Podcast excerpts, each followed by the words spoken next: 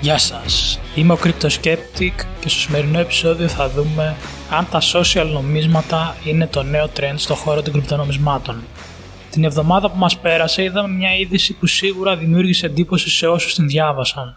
Ο Terry Crews, ηθοποιός που έχει παίξει σε αρκετές ταινίες του Hollywood όπως το Idiocracy, The Expendables, Deadpool 2 και στη σειρά Brooklyn Nine-Nine θα βγάλει δικό του κρυπτονόμισμα με το όνομα Power. Σε πρώτη ανάγνωση δεν φαίνεται και πολύ ενδιαφέρον. Θα πει κάποιος ότι απλά είναι ένας τρόπος να βγάλει ο ηθοποιός λεφτά από αυτούς που θα κάνουν σπέκουλα με το νόμισμα. Αν το ψάξει όμως κάποιος λίγο παραπάνω, θα δει ότι στην πλατφόρμα που θα βγει το συγκεκριμένο νόμισμα υπάρχουν αρκετά τέτοια νομίσματα από διάφορους δημιουργούς περιεχομένου, από podcasters μέχρι και streamers στο Twitch. Η συγκεκριμένη πλατφόρμα λέγεται Roll και είναι χτισμένη στο Ethereum. Εκεί μπορεί κάποιος δημιουργός περιεχομένου και γενικά κάποιος που έχει μια δυνατή παρουσία στα social media να κάνει αίτηση για να δημιουργήσει το δικό του token. Ο ανώτερος αριθμός αυτών των tokens που μπορούν να κυκλοφορήσουν είναι 10 εκατομμύρια ανά token. Ο δημιουργός περιεχομένου θα πάρει τα πρώτα 2 εκατομμύρια των tokens του με τη μία και μετά θα παίρνει ένα ποσό κάθε μήνα για περίπου 3 χρόνια μέχρι να φτάσει το όριο των 10 εκατομμυρίων του νομίσματος. Τα συγκεκριμένα νομίσματα μπορούν να κάνουν κανονικά trade στο αποκεντρωμένο ανταλλακτήριο που υπάρχει στην πλατφόρμα και μερικά υπάρχουν και στο Uniswap. Ο δημιουργός περιεχομένου μπορεί να διαθέσει τα tokens στους fans του όπως νομίζει.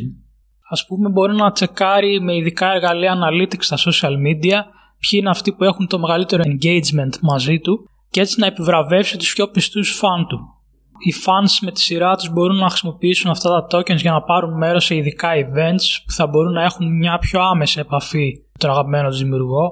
Ας πούμε, για παράδειγμα, όσοι έχουν αυτά τα tokens θα έχουν πρόσβαση σε μια private κοινότητα στο Discord, όπου θα μπορούν να συζητούν με τον δημιουργό. Φυσικά μπορούν οι fans να στοιχηματίσουν πάνω στη μελλοντική άνοδο του δημιουργού αγοράζοντας το token του.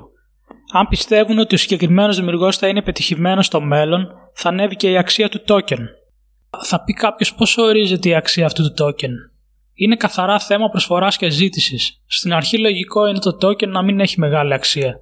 Ειδικά αν ο δημιουργός μοιράσει δωρεάν τα token και οι fans δεν μοιράζονται το όραμα του δημιουργού και πουλήσουν κατευθείαν το token για να αγοράσουν Ethereum για παράδειγμα. Έτσι θα πέσει η αξία. Επίσης εγείρεται και ένα άλλο ερώτημα.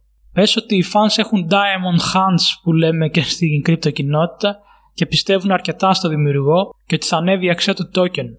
Τι γίνεται αν ο δημιουργός αρχίσει να πουλάει συνέχεια το token για να πλουτίσει ο ίδιος; Αυτό όντως είναι ένα σημαντικό πρόβλημα που δεν έχω δει να αναφέρεται στο site του Roll. Υπάρχει και μια άλλη πλατφόρμα που για μένα είναι καλύτερη σε αυτό το κομμάτι. Λέγεται Rally και έχει και δικό της κρυπτονόμισμα. Μέσω του κρυπτονομίσματος Rally μπορεί όποιος θέλει να κάνει trade το token του δημιουργού περιεχομένου στο Rally και το αντίθετο. Επίσης, η πλατφόρμα δίνει rewards στη μορφή του Rally κρυπτονομίσματος κάθε εβδομάδα σε αυτούς που κρατάνε τα Creator Coins, όπως τα λένε. Creator Coins είναι τα social νομίσματα που φτιάχνουν οι δημιουργοί περιεχομένου στην πλατφόρμα, όπως είπαμε και στο Roll. Το Rally βάζει επίσης όριο στις καθημερινές συναλλαγές που μπορεί να κάνει ο δημιουργός περιεχομένου και έτσι δεν μπορεί να πουλήσει μεγάλο αριθμό των token και να πλουτίσεις βάρος των fan του. Επίσης, η πλατφόρμα είναι πιο διαφανής σε σχέση με το Roll γιατί προσφέρει και το ιστορικό των συναλλαγών για το κάθε token μέσα και από ένα πιο φιλικό περιβάλλον προς το χρήστη. Έτσι μπορεί να δει κάποιος αν υπάρχει συνεχόμενη πώληση των tokens. Το μόνο αρνητικό είναι ότι δεν έχει προσελκύσει κάποιο πολύ μεγάλο όνομα στην πλατφόρμα όπως το Roll. Το μεγαλύτερο όνομα είναι ένα indie συγκρότημα, η Portugal The Man. Επίσης υπάρχουν κάποιοι γνωστοί Twitch streamers που έχουν αρκετούς followers όπως η Alice Straza με 220.000 followers και η Carmen με 144.000 followers. Συνολικά το Rally έχει πιο πολλά social νομίσματα με 80 τέτοια νομίσματα. Το Roll έχει μόνο 44.